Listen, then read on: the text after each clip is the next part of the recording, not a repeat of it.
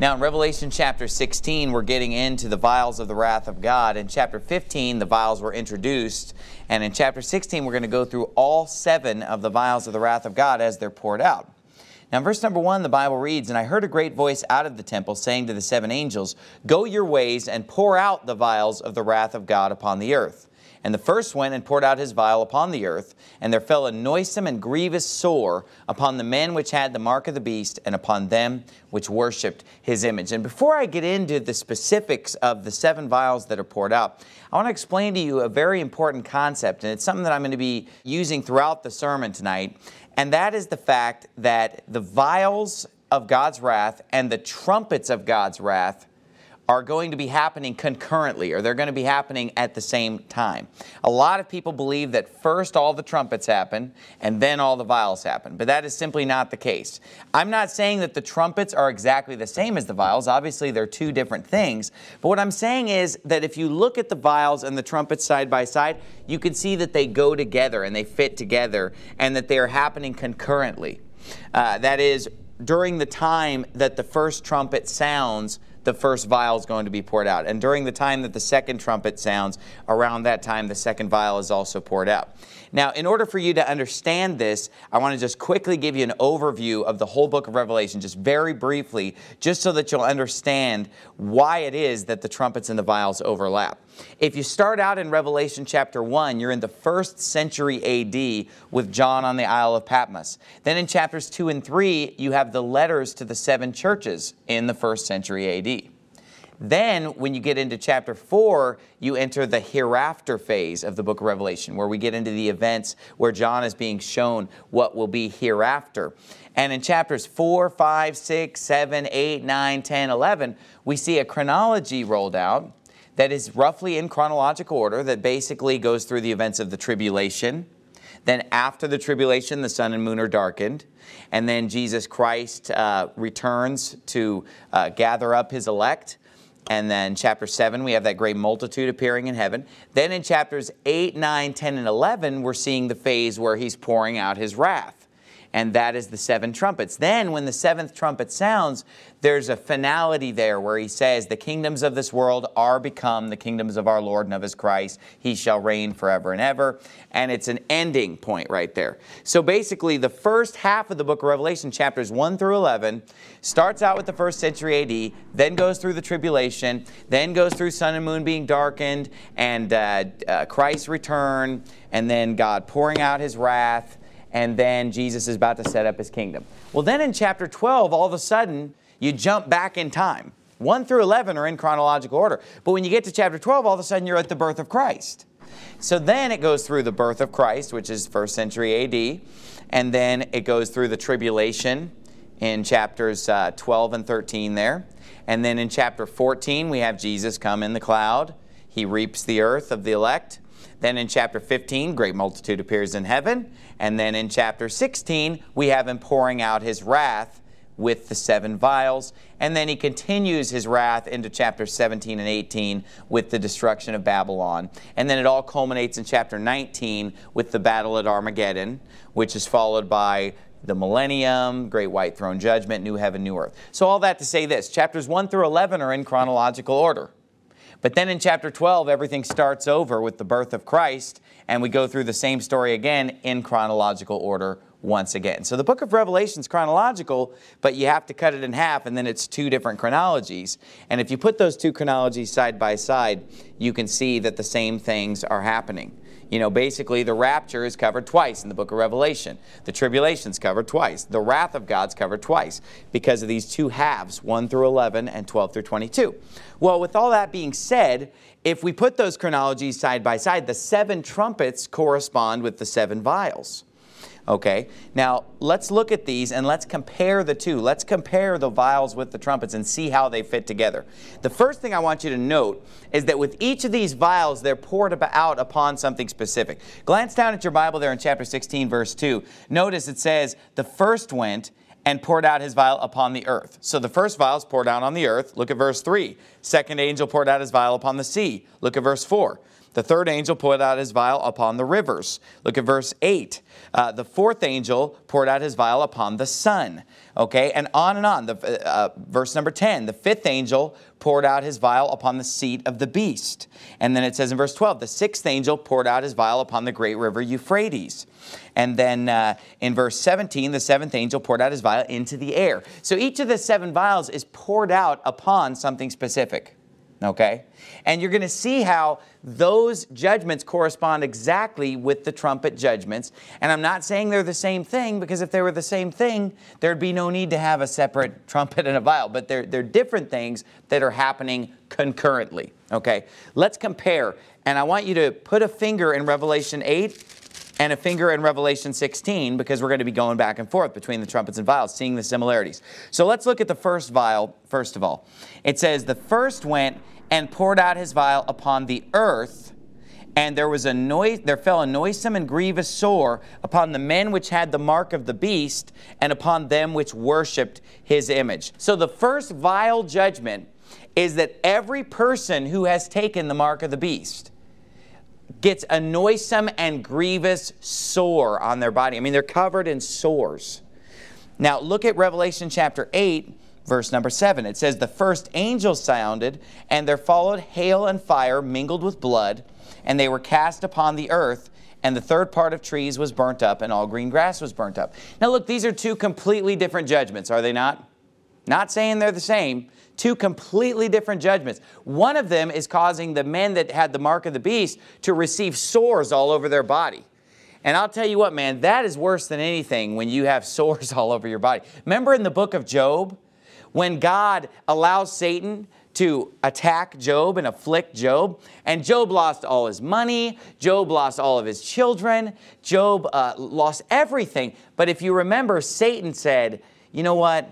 All that a man hath will he give for his life. He said, Let me touch his body now, and he'll curse thee to thy face. Because Satan knew that the worst thing is when you're going through horrible health problems. And so Job was afflicted with these boils all over his body, these sores all over his body, and he's scraping himself because of the itching and burning and pain from the sores. And that's when his wife tells him, you know, does Job, dost thou still retain thine integrity? Curse God and die. Well, that's the type of a thing that people are going to go through when the first vial is poured out. They're going to have horrible sores all over their body. You know what I always think of whenever I read this uh, chapter is I think of those advertisements that tell you not to use meth. Who knows what I'm talking about? These billboards that say like, you know, this is how you're going to end up if you take meth. You know, basically this is how you're going to end up if you take the mark of the beast. You know, they have like all these sores all over their body. That's what's going to happen when the first vial is poured out. Now, the first trumpet, on the other hand, is hail and fire mingled with blood. Basically, fire and brimstone are going to be raining from heaven. So these are two very separate, very different things. The only similarity in the first vial and the first trumpet is that the first vial is poured out upon the earth, and the first trumpet is fire being cast upon the earth. So the phrase upon the earth is found in both. Not a real strong correlation, but as we go through these, you'll see much stronger correlations. Look, if you would, at chapter 16, verse 3. Let's look at the second vial. The Bible says, And the second angel poured out his vial upon the sea, and it became as the blood of a dead man, and every living soul died in the sea. Now go back to Revelation chapter number 8. Verse 8, the Bible reads, And the second angel sounded, and as it were, a great mountain burning with fire was cast into the sea. And the third part of the sea became blood. And the third part of the creatures which were in the sea and had life died. And the third part of the ships were destroyed. So both of these judgments are taking place upon the sea. Okay, obviously the trumpet judgment comes before the second vial judgment. Because when the second trumpet sounds, a great mountain burning with fire is cast into the sea, or that's as if what were happening. And then it says the third part of the sea became blood. And the third part of the creatures which were in the sea and had life died, and the third part of the ships were destroyed. When you get to the second vial, it says that the vial was poured out upon the sea, and it became as the blood of a dead man. And every living soul died in the sea. So what we see there, I believe, is that the second trumpet shows us the beginning stages of turning the sea into blood. And then later on, by the time the second vial is poured out, the entire sea has turned to blood. You know, it'd be kind of hard to just isolate and turn part of the sea into blood, especially the third part, without it eventually contaminating and killing everything in the whole sea, because all the seas are connected. Okay. There's really no doubting that events repeat themselves in the book of Revelation. It's pretty obvious when you see the rapture in 7 and 14, when you see the tribulation laid out in chapter 6, and then you see the tribulation laid out again in chapter 13.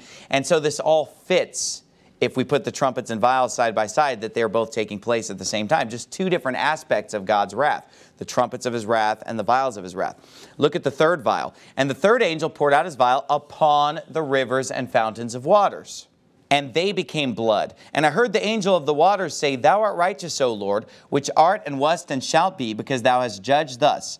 For they have shed the blood of saints and prophets, and thou hast given them blood to drink, for they are worthy. And I heard another out of the altar say, Even so, Lord God Almighty, true and righteous are thy judgments.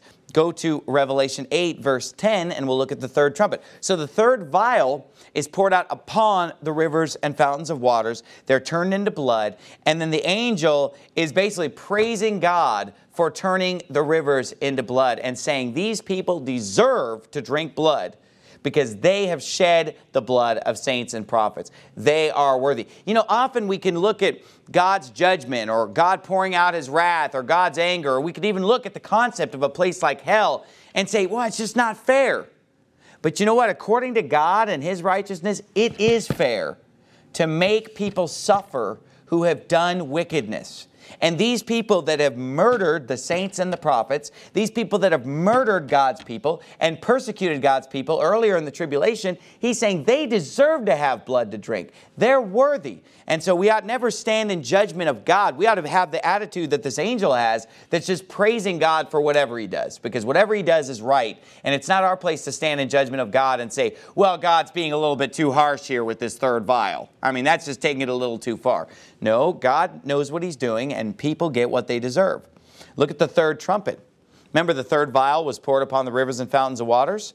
Look at verse 10 of chapter 8. And the third angel sounded, and there fell a great star from heaven, burning as it were a lamp, and it fell upon what? The third part of the rivers, and upon the fountains of waters. And the name of the star is called wormwood. And the third part of the waters became wormwood, and many men died of the waters because they were made So, right there, we see that the first three judgments have lined up perfectly in the sense that the vial was poured upon the earth, the trumpet judgment had something to do with something coming upon the earth. The second vial had to do with being poured out upon the sea. The second trumpet had something to do with the sea. The, the third vial was poured out upon the rivers and fountains of waters. The, the third trumpet sounds, and a judgment comes upon the rivers and fountains of waters. See how they're lining up perfectly? Look at the fourth vial. It says in uh, chapter 16, verse 8, the fourth angel poured out his vial upon the sun and power was given unto him to scorch men with fire. And men were scorched with great heat, and blasphemed the name of God, which had power over these plagues. And they repented not to give him glory. So here we see that the sun becomes very hot and begins to scorch men with great heat. You say, you believe in global warming? I mean, this is global warming. You know, you hear people talk about solar flares and different things. Somehow God is going to allow the sun to scorch men with great heat. I mean, and we're not talking about, you know, Phoenix in the summer where it's 120 degrees. You know, I don't know exactly what kind of temperatures this is going to get up to, but it's going to get extremely hot, and men are going to be blaspheming God because of the great heat. Instead of repenting, instead of uh, turning to God and saying, you know what, we were wrong, we made a mistake, we, we, we were sorry, instead, they're just going to blaspheme God which has the power over the plagues, and they will not repent to give him glory. Now, you say, well, just turn on the air conditioner. Well, first of all, your air conditioner can only keep up with so much. I mean, I, on a really hot day in Phoenix, I'll tell you right now, our air conditioner never keeps up. When it gets really, really hot, it'll run 24 hours a day and can't really get it necessarily as cool as we want it. But not only that, keep in mind the judgments that have already happened fire and brimstone raining from heaven, the sea being destroyed, the rivers and fountains of waters being destroyed. You know, if you think that people's power is going to be on at their house, you got to be kidding. There, I mean, infrastructure and society is going to have broken down at this point to where there's not going to be any air conditioning. And I don't know how hot it's going to get. I don't know if it's going to be 130, 140, but it's going to be extremely hot and people are going to be in intense pain and cursing God that they're being scorched. And, and then obviously it's going to cause forest fires. Because even on just a regular hot day, if you're up in the woods and it's a really hot day, the Smokey the Bear symbol will say, you know, fire danger extreme.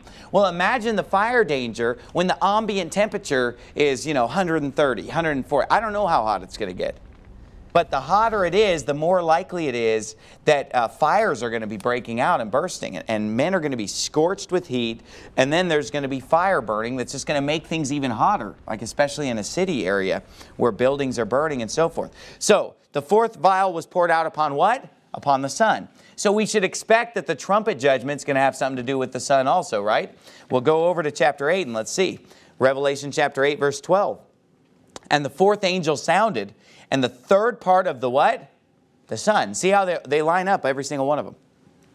The third part of the sun was smitten, and the third part of the moon, and the third part of the stars, so as the third part of them was darkened, and the day shone not for a third part of it, and the night likewise. And so I believe that these two things, although they're very different things, are going to be happening around the same time, in the same sequence. So it makes sense that if the sun is having issues, you know, it's darkened for a third part of the day, but then also it's going to be scorching and flaring up on the times that it's uh, visible. Let's look at the fifth vial, chapter 16, verse 10. And the fifth angel poured out his vial upon the seat of the beast, and his kingdom was full of darkness, and they gnawed their tongues for pain, and blasphemed the God of heaven because of their pains and their sores, and repented not of their deeds. So the fifth angel pours out his vial upon what? The seat of the beast. What does the seat mean? Well, seat is often used as a throne, or even we use in America the term the county seat. The county seat is basically the governmental head of where the county is administered, okay? So the county seat would be like the capital of the county. You know, countries and states have capitals? Well, the county has a capital. It's called the county seat. The Bible talked about in the church of Pergamos, he said, I know thy works and where thou dwellest, even where Satan's seat is. Meaning that's where Satan rules from. You know, that's where his throne is, basically. And here it says that the vial is poured out upon the seat of the beast. Basically, it's poured out upon the area that the beast or the Antichrist is ruling from, and his kingdom was full of darkness, and they gnawed their tongues for pain. Now, this is a very important verse here. And the reason why this verse is so important is that this verse proves that the Antichrist is still in power and that this world is still considered his kingdom. You say, why is that important? Because you say, well, Pastor Anderson, I'm seeing correlations between the trumpets and vials, but I'm just not convinced yet that the trumpets and vials are happening concurrently. I still think that all the trumpets are going to happen and then all the vials are going to happen. Okay, but let me say this when the seventh trumpet sounds, what does it say? The kingdoms of this world are become the kingdoms of our Lord and of his Christ. So if at the seventh trumpet, the kingdoms of this world are become, and that's plural, the kingdoms of this world are become the kingdoms of our Lord and of his Christ, and he shall reign forever and ever. Now we're looking at this, and what does it say? The kingdom of the beast. So have the kingdoms of this world become the kingdoms of our Lord and of his Christ when the fifth vial is poured out? No. And so I'm telling you, this isn't just a theory or just, wow, these are kind of similar. No, the book of Revelation only makes sense when you realize 1 through 11 are in chronological order. Then you start over in chapter 12 with the birth of Christ. And look, God's not trying to make it complicated. When you see Jesus being born, at the beginning of chapter 12. Isn't that a hint that we've gone back in time? I mean, that should be obvious to anyone that we've jumped backward in time. And so when the fifth vial is being poured out, this corresponds to the time period of the fifth trumpet because they line up side by side, the two halves of Revelation. And so we see here that the Antichrist is still in power. He still is ruling from his seat, and this world is still considered his kingdom and his kingdom has not yet become the kingdom of our Lord and of his Christ. Very clear. Not only that, but if you remember, when the Antichrist fully takes power in Revelation 13. The Bible says power was given unto him to continue 40 and two months, doesn't it? Well, think about this.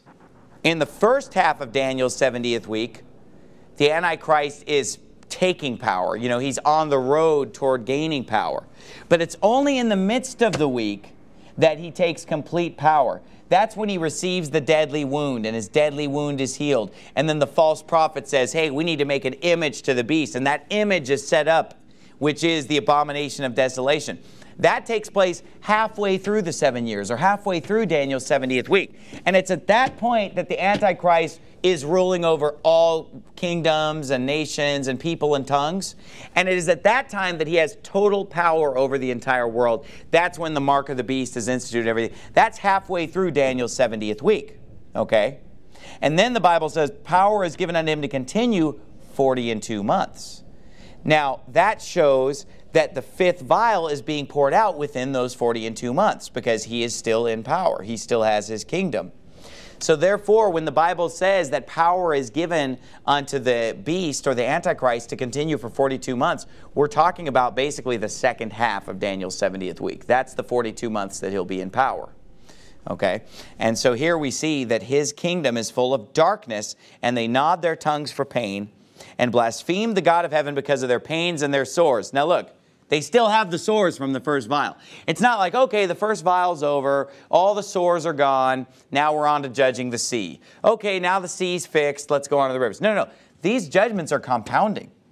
Because you say, well, that's not that bad, a judgment of darkness. Well, darkness can exacerbate a lot of the other problems the fires, the poisoned water, the water into blood, the sores all over their body. The Bible says they're blaspheming God because of their pains and their sores and repented not of their deeds. They're still not changing their ways. Now let's compare the fifth vial to the fifth trumpet. Because remember, the fifth vial judgment, even though it kind of alludes back to the fact, hey, they still have their sores, they're still in pain, they're still suffering from the other judgments that have been poured out. They're still being scorched. The water's still messed up. The main judgment associated with the fifth vial is darkness, is it not? He says that when the vial was poured out upon the seed of the beast, his kingdom was full of darkness. That was the judgment. Look at Revelation 9 and let's see if darkness is the issue in chapter 9. Verse 1 And the fifth angel sounded, and I saw a star fall from heaven unto the earth, and to him was given the key of the bottomless pit. Sometimes a star in the Bible is referring to an angel. And uh, this, this star that falls from heaven unto the earth, to whom is given the key of the bottomless pit, in verse 11, is identified as the angel of the bottomless pit, or Abaddon, or Apollyon. But look at what it says. The fifth angel sounded, and I saw a star fall from heaven unto the earth, and to him was given the key of the bottomless pit, and he opened the bottomless pit. And there arose a smoke out of the pit, as the smoke of a great furnace, and the sun and the air were what? Darkened by reason of the smoke of the pit. So even though these judgments are two different things, can't you see how they fit together? When the fifth trumpet sounds, and it seems like the, the trumpet judgments always come right before the vial. It's like the first trumpet, first vial. Second trumpet, second vial. Third trumpet, third vial. Fourth trumpet, fourth vial. Fifth trumpet, fifth vial. That's how it seems to, to play out. Because look at this. When the fifth trumpet sounds, the bottomless pit is opened or hell is open, smoke comes out of hell, and what does it do? It darkens the sun and the sky, which fits in perfectly with the fifth vial judgment, which is total darkness. And watch what it says. There came out of the smoke locusts upon the earth, and unto them was given power as the scorpions of the earth have power, and it was commanded them that they should not hurt the grass of the earth, neither any green thing, neither any tree, but only those men which have not the seal of God in their foreheads. These are locusts from hell. And to them it was given that they should not kill them, but that they should be tormented five months. And their torment was as the torment of a scorpion when he striketh a man. And in those days shall men seek death and shall not find it, and shall desire to die, and death shall flee from. The Bible is telling us here that people are going to wish that they were dead. They're just going to be begging to be dead because they're going to be in so much pain because they're going to be bit by these locusts that, that basically have a sting like a scorpion. And it says in verse 7 the shapes of the locusts were like unto horses prepared unto battle, and on their heads were as it were crowns like gold. These are just basically metaphors or illustrations about what they looked like. On their heads were, were crowns like gold, and their faces were as the faces of men, and they had hair as the hair of women. Notice the words like and as, just explaining that this isn't really what they were, but it's just what they looked like. He says their teeth were as the teeth of lions. And by the way, what does it mean when it says they had hair as the hair of women? That they used a curling iron? No, it means that they had long hair. Because the Bible tells us that it is a shame for a man to have long hair, but that a woman's hair is her glory. So when it says that they had hair like unto women, it's saying that they had long hair, is what it's referring to. And then he says in verse 8, And they had hair as the hair of women, their teeth were as the teeth of lions, and they had breastplates, as it were breastplates of iron. And the sound of their wings was as the sound of chariots of many horses running to battle. And they had tails like unto scorpions, and there were stings in their tails, and their power was to hurt men five months. And they had a king over them, which is the angel of the bottomless pit, whose name in the Hebrew tongue is Abaddon, but in the Greek tongue hath his name Apollyon. There's a lot I'd like to say about that, but I've already covered it in Revelation 9, so I'm not going to cover it again. Uh, there's more detail on that in the sermon on Revelation 9. But what I want to point out, though, look back at Revelation 16 again. Now that we know all about what the fifth trumpet entails, the fifth trumpet is these, the, first of all, the bottomless pit's opened, smoke comes out of the pit, blocks the sun, blocks all the light, darkens the sky, darkens the sun. Okay, I mean, just total black cloud over the earth. Then these locusts come out of the pit and they're stinging men with, with scorpion like tails for five months and they wish they were dead. It hurts so bad. Okay, now compare that again with the fifth vial that mentioned darkness. It says, The fifth angel poured out his vial upon the seat of the beast, and his kingdom was full of darkness. And look, they gnawed their tongues for pain. He doesn't really explain to us exactly why they're in such pain, but if we compare it with the fifth trumpet, we understand where the pain's coming from, don't we? Because it says that they blasphemed the God of heaven because of their pains and their sores and repented not of their deeds. So, sure, they're in pain because of the sores. But also, we know from comparing the two angles that they're also in pain because they're being tormented by these locusts that have scorpion like tails. Let me ask you this if there were unleashed upon the earth locusts of the description that we saw in Revelation 9 that had these breastplates like iron. Basically, these are insects that have an exoskeleton that is so strong that basically, you know, you, have you ever come across as a really tough bug. And you know, you're stomping on it, it just lives, it just continues to live, and it just will not die. I remember when I was a kid, you know, we'd try to drown bees, something, you know, a bee would be bothering us, and we'd get it with the skimmer and try to drown it. We'd hold it underwater for like 20 minutes.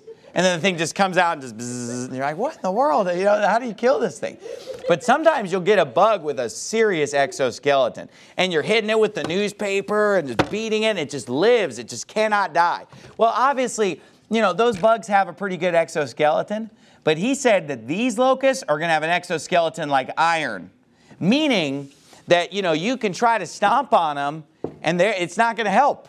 I mean, if they, you know, oh man, get it, you know, and, and it's not going to help. They're just going to keep coming.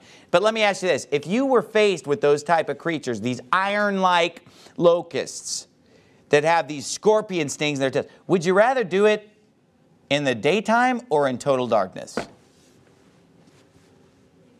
I mean, think about it. What if you're in the dark and it's totally dark? Sun, sky, totally darkened, complete darkness and, and you're just basically in complete darkness faced with these locusts. I mean, can you imagine a more hellish outlook?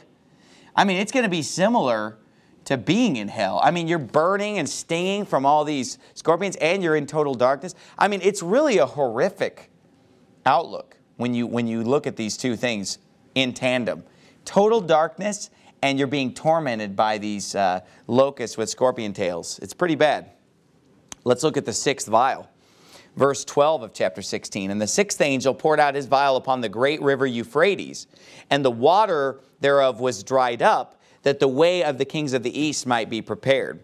And I saw three unclean spirits like frogs came out of the mouth of the dragon, and out of the mouth of the beast, and out of the mouth of the false prophet. For they are the spirits of devils working miracles, which go forth unto the kings of the earth and of the whole world, to gather them to the battle of that great day of God Almighty. Behold, I come as a thief. Blessed is he that watcheth and keepeth his garments, lest he walk naked and they see his shame. And he gathered them together into a place called in the Hebrew tongue Armageddon. So, what is the result of the sixth vial being poured out, or what is the sixth vial judgment? Well, when the sixth vial is poured out, it's poured out upon Euphrates. And the great river Euphrates is dried up that the way of the kings of the east might be prepared. And then, in addition to the drying up of the river to prepare the way of the kings of the east, also these three unclean spirits, like frogs, come out of the mouth of the dragon, the beast, and the false prophet. Basically, one unclean spirit comes out of each of their mouths and goes out to uh, work miracles and deceive the kings of the earth into coming to this battle okay, into coming to the Battle of Armageddon, basically rallying them all so that they can all be destroyed by Jesus Christ at the Battle of Armageddon. Basically, just getting them all in one place so that Jesus Christ can just demolish them all and set up his kingdom and defeat them all in one fell swoop. Well, there's so much symbolism of this in the Bible. You know, I was reading the book of Joshua, and this reminded me of the book of Joshua, because there's actually so many parallels between the book of Joshua and the book of Revelation. It's really interesting.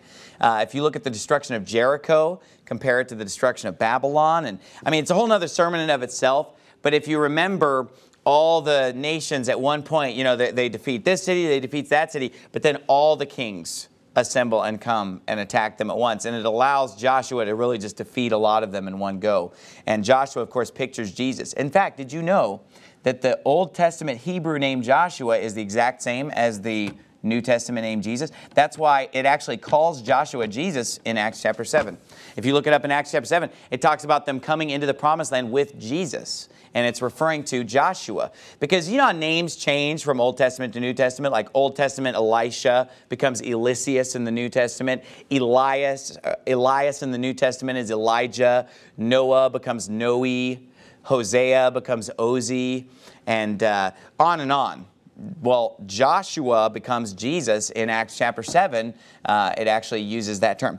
So there's really a lot of interesting stuff. I mean, that's a whole sermon of itself. And I encourage you to study the book of Joshua with Bible prophecy in mind. And there are a lot of correlations. The, the trumpets, and I mean, we could go on and on. But what I'm saying here is that with this sixth vial, the waters are dried up, and then also the, the, the evil spirits go out to gather them to this battle. Now let's compare that with the sixth trumpet. Go to chapter number 9, verse 13. So far, everything's lined up pretty well, hasn't it? Well, this, to me, this is a very strong correlation. I mean, this one is just undeniable when you, uh, when you look at the sixth vial and the sixth trumpet. Look at verse number uh, 13 of chapter 9. The sixth angel sounded, and I heard a voice from the four horns of the golden altar which is before God saying to the sixth angel which had the trumpet, Loose the four angels which are bound in the great river Euphrates. And the four angels were loosed, which were prepared for an hour and a day and a month and a year, for to slay the third part of men. And the number of the army of the horsemen were two hundred thousand thousand, and I heard the number of them. And thus I saw the horses in the vision, and them that sat on them, having breastplates of fire and of jacinth and brimstone. And the heads of the horses were as the heads of lions, and out of their mouths issued fire and smoke and brimstone. By these three was the third part of men killed, by the fire, and by the smoke, and by the brimstone, which issued out of their mouths. For their power is in their mouth and in their tails. For their tails were like unto serpents, and had heads, and with them they do hurt. Now, honestly, when I was a child, when I was a young child, Actually, this is the correlation that caused me to realize, even before I understood a whole lot about the book of Revelation, the thing that really showed me the strong, strong correlation between the trumpets and the vials was the sixth vial and the sixth trumpet. I mean, this one just jumped out at me. Because if you look at the sixth trumpet, the first thing that happens when the sixth trumpet is blown is that the four angels which are bound in the great river Euphrates are loosed, right? Well, and what is the sixth vial? The waters of the river of Euphrates are dried up. So it's very easy to see how these, these four angels are down in the bottom of the river Euphrates. They're bound in the river Euphrates. And when the sixth angel sounds, they are loosed. Doesn't that fit in perfectly with all the water of Euphrates drying up? That they might be loose, that they might come out. So you can see how these two things happen in tandem. Now you say, Who are these four angels that are bound in the great river Euphrates, which were prepared for an hour and a day and a month and a year for to slay the third part of men? Well, go back to Genesis. Go back to Genesis chapter number 3. Believe it or not, this actually goes all the way back to Genesis. And while you're turning to Genesis 3, I'm going to read for you from Genesis chapter 2. Uh, the Bible says in verse number 10 of Genesis chapter 2, and a river went out of Eden to water the garden. We're talking about the Garden of Eden. And from thence it was parted and became into four heads. These are the four heads of the river that came out of the Garden of Eden. And it says, the name of the first is Pison. That is it which compasseth the whole land of Havilah, where there is gold, and the gold of that land is good. There is bdellium and the onyx stone. And the name of the second river is Gihon. The same is it that compasseth the whole land of Ethiopia. And the name of the third river is Hiddekel. That is it which goeth toward the east of Assyria. And the fourth river is Euphrates. So God specifically tells us about the river Euphrates being there at Eden. Okay? Now go to chapter 3, and we remember, of course, that by the time we get into chapter 3, Adam and Eve have eaten of the forbidden fruit, and because they've eaten of the forbidden fruit, they are cast out of the Garden of Eden, right? Let's look at that. It says in verse 22 of Genesis 3 And the Lord God said, Behold, the man has become as one of us, to know good and evil. And now, lest he put forth his hand and take also of the tree of life and eat and live forever, therefore the Lord God sent him forth from the Garden of Eden to till the ground from whence he was taken. So he drove out the man, watch this, and he placed at the east of the Garden of Eden cherubims and a flaming sword which turned every way to keep the way of the tree of life. Now, if we study this and we see that there are four rivers, four heads of the river, one of them is Euphrates. He puts these angels at the east of the Garden of Eden. Okay, so he puts them in one place of the Garden of Eden. So it's not that if we have the Garden of Eden, it's not that there's one all the way, you know, at the at the north side of the Garden of Eden, and all the way at the west side, and one all the way at the east side, and one all the way at the south side, because it's a very big area. These four angels are only guarding the way to keep the tree of life. Do you see that? In verse 24, it says they, that he put cherubims, plural, and a flaming sword which turned every way to keep the way of the tree of life. So they're, they're basically guarding the tree of life, are they not? And they're placed specifically, look at verse 24 there. It says he placed them at the east of the Garden of Eden. So they are all placed at the east. So they're basically placed in one spot where they are located to guard the tree of life. Okay? Well, it's plural. Does it say how many? It does not tell us how many. We know it was more than one because it says cherubims plural but it says cherubims and a flaming sword, which turned every way to keep the way of the tree of life. Well, when we look at the term every way, we know that throughout the entire Bible and just throughout mankind's history, we always think of four directions. You know, because really, if we wanted to, we could have divided it into six directions or eight directions or five directions or three. Obviously, whenever the Bible talks about directions, we talk about four directions. What are those directions? North, east, west, north, south. Those are the four directions. So the fact that there are cherubims, plural, and a flaming sword, which turned every way to keep the way of the tree of life. If we have basically a cherubim turned each way, with a flaming sword. Basically, let's pretend that this is the tree of life, okay? Basically, we've got a cherubim turned this way with a flaming sword, and then we've got a cherubim turned this way with a flaming sword, and then we've got a cherubim turned this way with a flaming sword, and then we've got a cherubim turned this way with a flaming sword. Then how many are there? There are four, okay? And it's amazing because these four cherubims are placed there with a flaming sword and it says that they are there to keep the way of the tree of life. And really, there's no scripture or no indication that they're ever removed. I mean, they're just left there to do that. And we know that that is the part of the world where the river Euphrates was located. Now, let me ask you this. In chapter 3, are they underwater here? Of course not. No, because they're there with the tree of life, but they're very near the river Euphrates, are they not?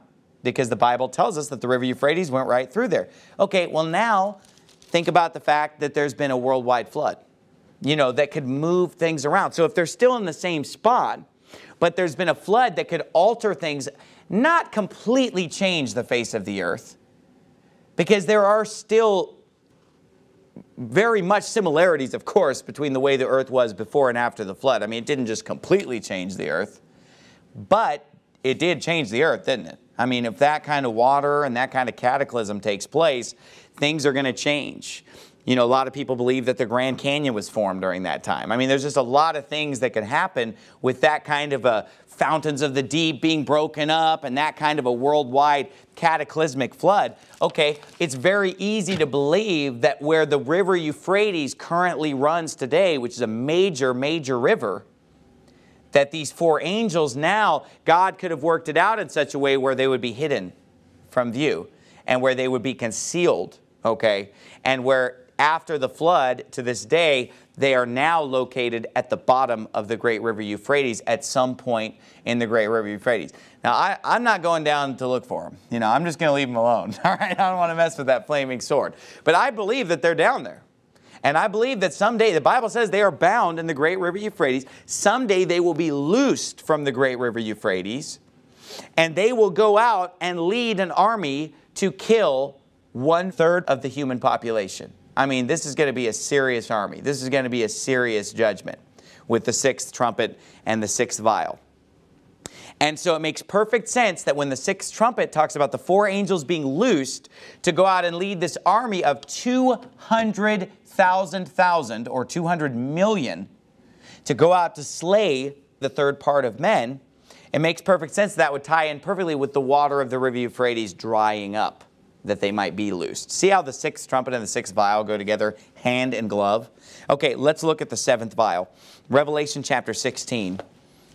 And so I believe that the four angels are the four cherubims of Genesis chapter 3. Otherwise, you'd be asking yourself, whatever happened to those, you know, four cherubims of Genesis 3? There's so much in Revelation that ties in with Genesis. Just like in chapter 12 where there's the struggle between the serpent and the woman that is prophesied in Genesis 3. And then in Revelation 12, we see that struggle play out between the serpent and the woman.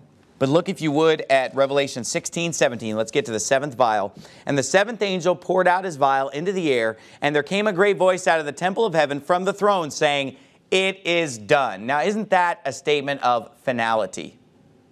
You know, and he says there, It is done meaning that the seven vials have been poured out. You know, God has finished this phase of his wrath.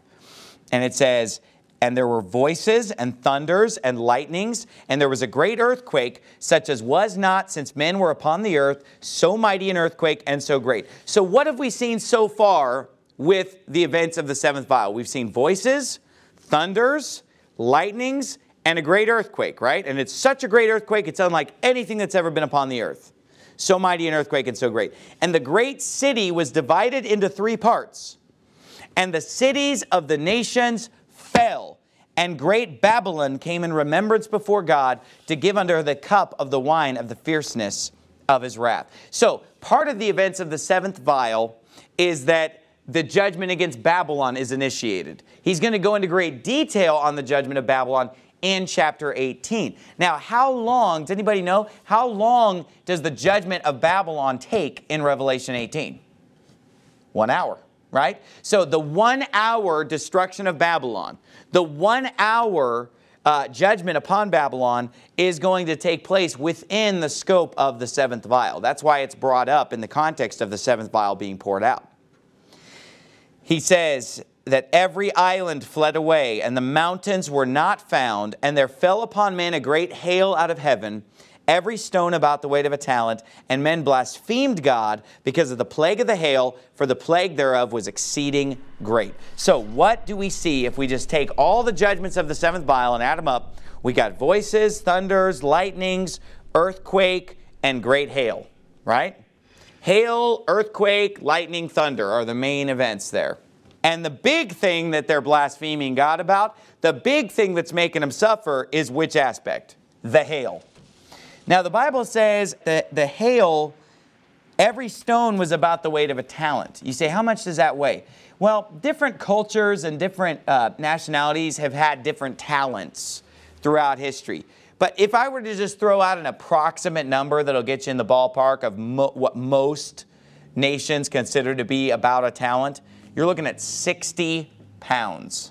Okay, so imagine, imagine a hailstone that weighs 60 pounds coming down from heaven. Uh, imagine the damage that that would do because think about this. When things fall, they, they reach terminal velocity. When they fall, you know, uh, from that high, they're going to reach, what, 9.8 meters per second? Is that right? But anyway, you know, it's, it, I mean, it's going to be coming down fast.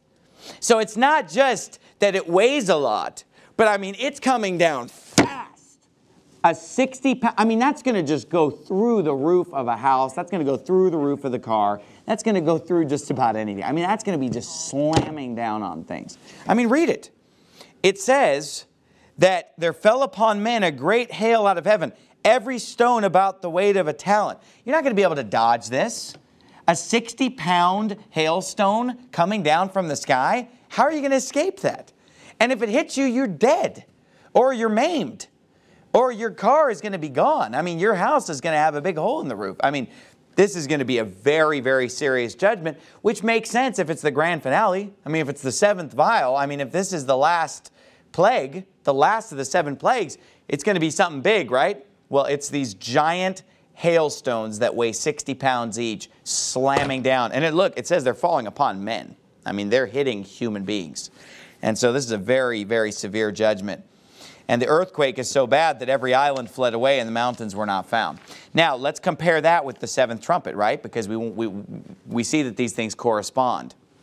Just as there's a finality of it is done with the seventh vial, there's also a finality of the seventh trumpet. It says in verse number 15 of chapter 11, we're in Revelation 11 to see the seventh trumpet. And the seventh angel sounded, and there were great voices in heaven. Now, wasn't the first thing brought up with the seventh vial voices?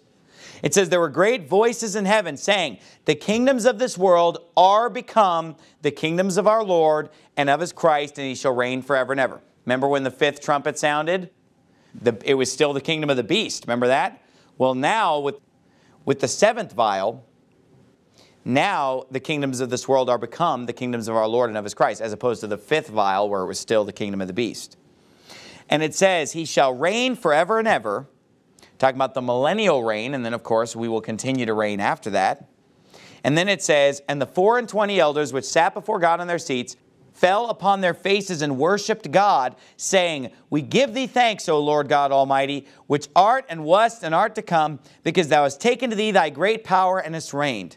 And the nations were angry, and thy wrath is come, and the time of the dead that they should be judged, and that thou shouldest give reward unto thy servants the prophets, and to the saints, and them that fear thy name, small and great, and shouldest destroy them which destroy the earth. Now, this point, he hasn't really gotten into what the judgment is. All we've heard are a lot of voices saying things, right? Just telling us about the judgments. We're going to get into what the judgments are of the seventh trumpet in verse 19. But before we do, I want to just point out the fact that when he says in verse number 18, Thy wrath is come, he says, The nations were angry and thy wrath is come.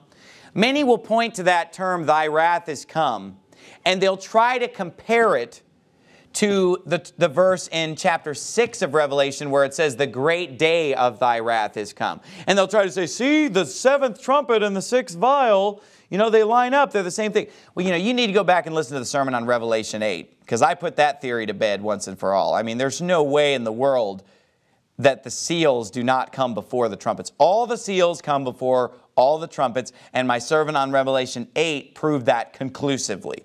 But what I want to point out is the colossal difference between thy wrath is come and the great day of thy wrath is come. You see, the great day of thy wrath is one particular day, the day of the Lord, which is prophesied all throughout the Old Testament, all throughout the New Testament. It's a very pivotal day where the sun and moon are darkened. The day of God's great wrath, the day of the Lord, the day of his wrath. That day is one specific day. And so in Revelation 6, when they say the great day of his wrath is come and who shall be able to stand, they're talking about that very specific day of the day of the Lord. But is that the only day of God's wrath? No, because he pours out his wrath over the course of several years, does he not?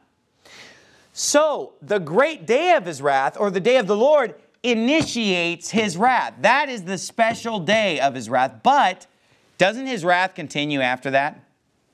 Because what about all the trumpets and all the vials that come after that that are ongoing? I mean, the fifth trumpet alone takes five months. And I believe that all of the trumpets and vials take a similar amount of time. And it's obvious when you read what they entail that they are ongoing judgments that take a period of time.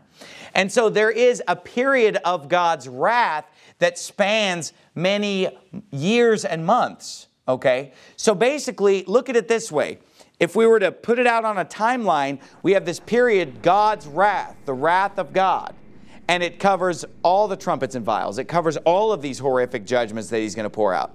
But at the very beginning of that period of the wrath is the great day of his wrath, the day of the Lord. So the day of the Lord is the first day of him pouring out his wrath. But it's not the only day of him pouring out his wrath. It's significant because it's what starts his wrath. So in Revelation 6, we're saying the great day of his wrath is come because we're on that exact day.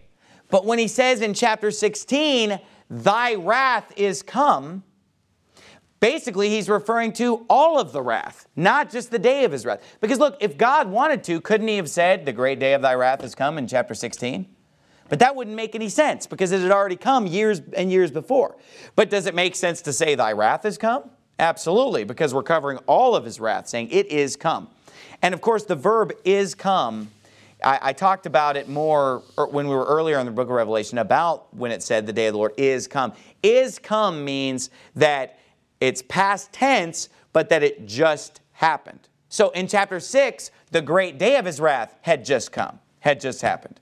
Well, in chapter 16, his wrath has now come in its totality just now at this point. So don't let somebody try to say, oh, see, this says the day of his wrath doesn't come until 16. No, chapter 16 does not say the day of his wrath. It just says, Thy wrath has come. And we know that his wrath is poured out over a long period. When we look at the events of the vials and when we look at the events of the trumpets, they are both ongoing. So I just wanted to make that point quickly. Look at verse 18. The nations were angry, and thy wrath is come, and the time of the dead that they should be judged, and that thou shouldest give reward unto thy servants the prophets and to the saints and them that fear thy name small and great. Now i don't understand how anybody could say that the judgment seat of christ is going to take place years and years before this.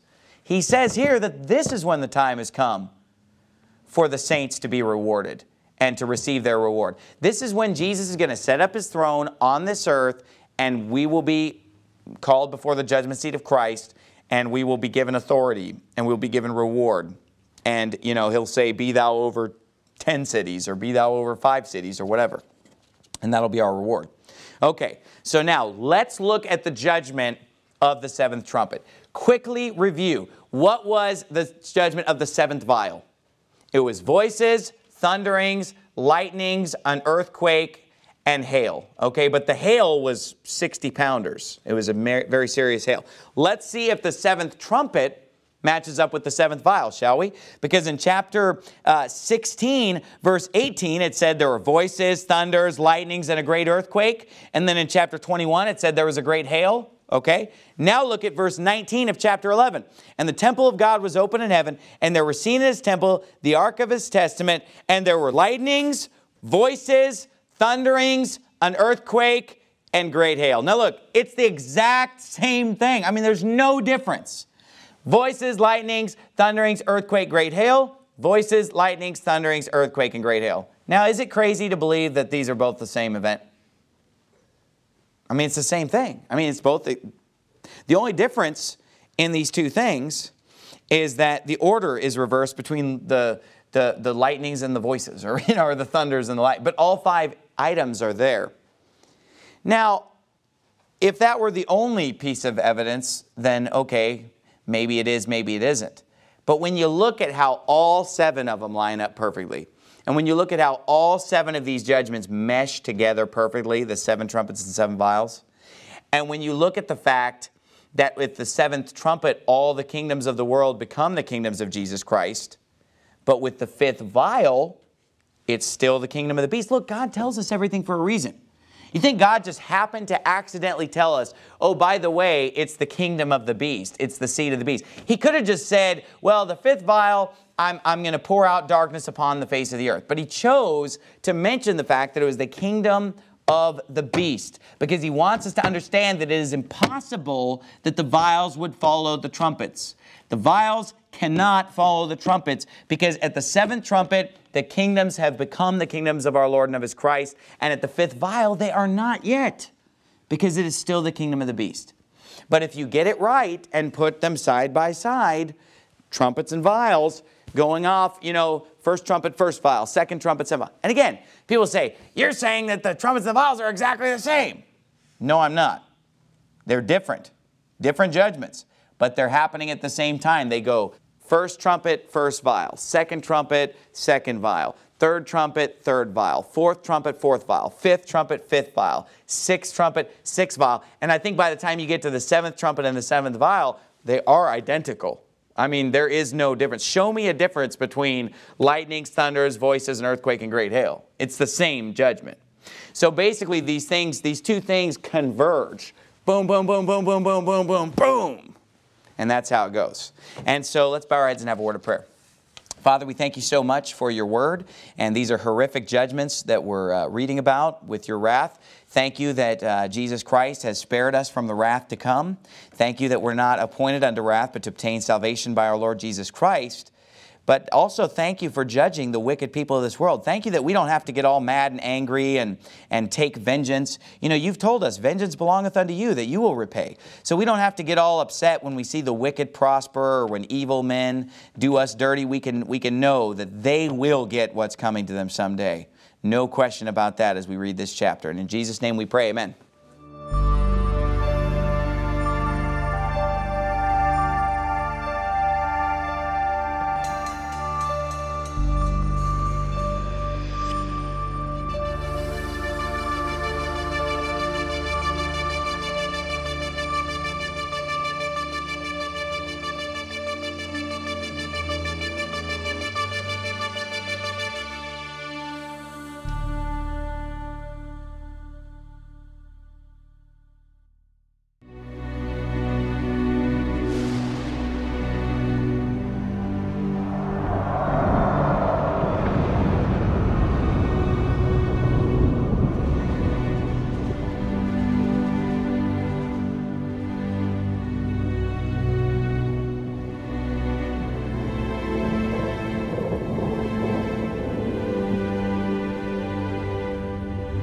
Early this Tuesday morning, the 11th of September, 2001.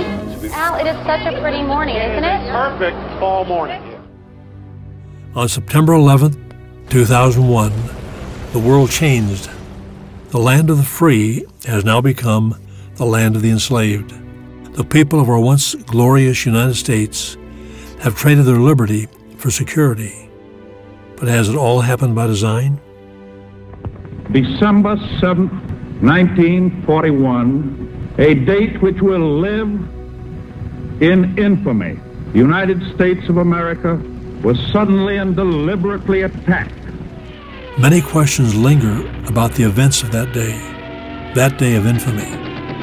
But one thing we know for certain the surprise attack on Pearl Harbor set in motion a course of events that would eventually lead us to a one world government. Japan began this war in treachery. We shall end it in victory. In the aftermath of World War II, the United Nations was created and the path toward a one world government accelerated. Each war brings us one step closer to what the Bible calls the end of the world. Checkpoints are being set up everywhere. The police state is tightening its grip on the people of the United States. And to those who understand biblical prophecy, what comes next will not be a surprise. At some time in the future, the King James Bible states that everyone on the planet will be required to take a mark in order to buy or sell. As our current economic system collapses and as technology expands, cash is becoming a thing of the past. The reality of a cashless society is not far off.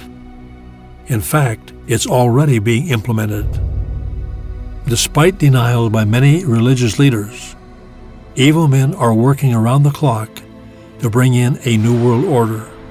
We can see the end rapidly approaching and the stage being set for the emergence of the Antichrist.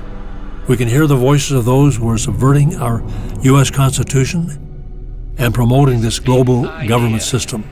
A new world order.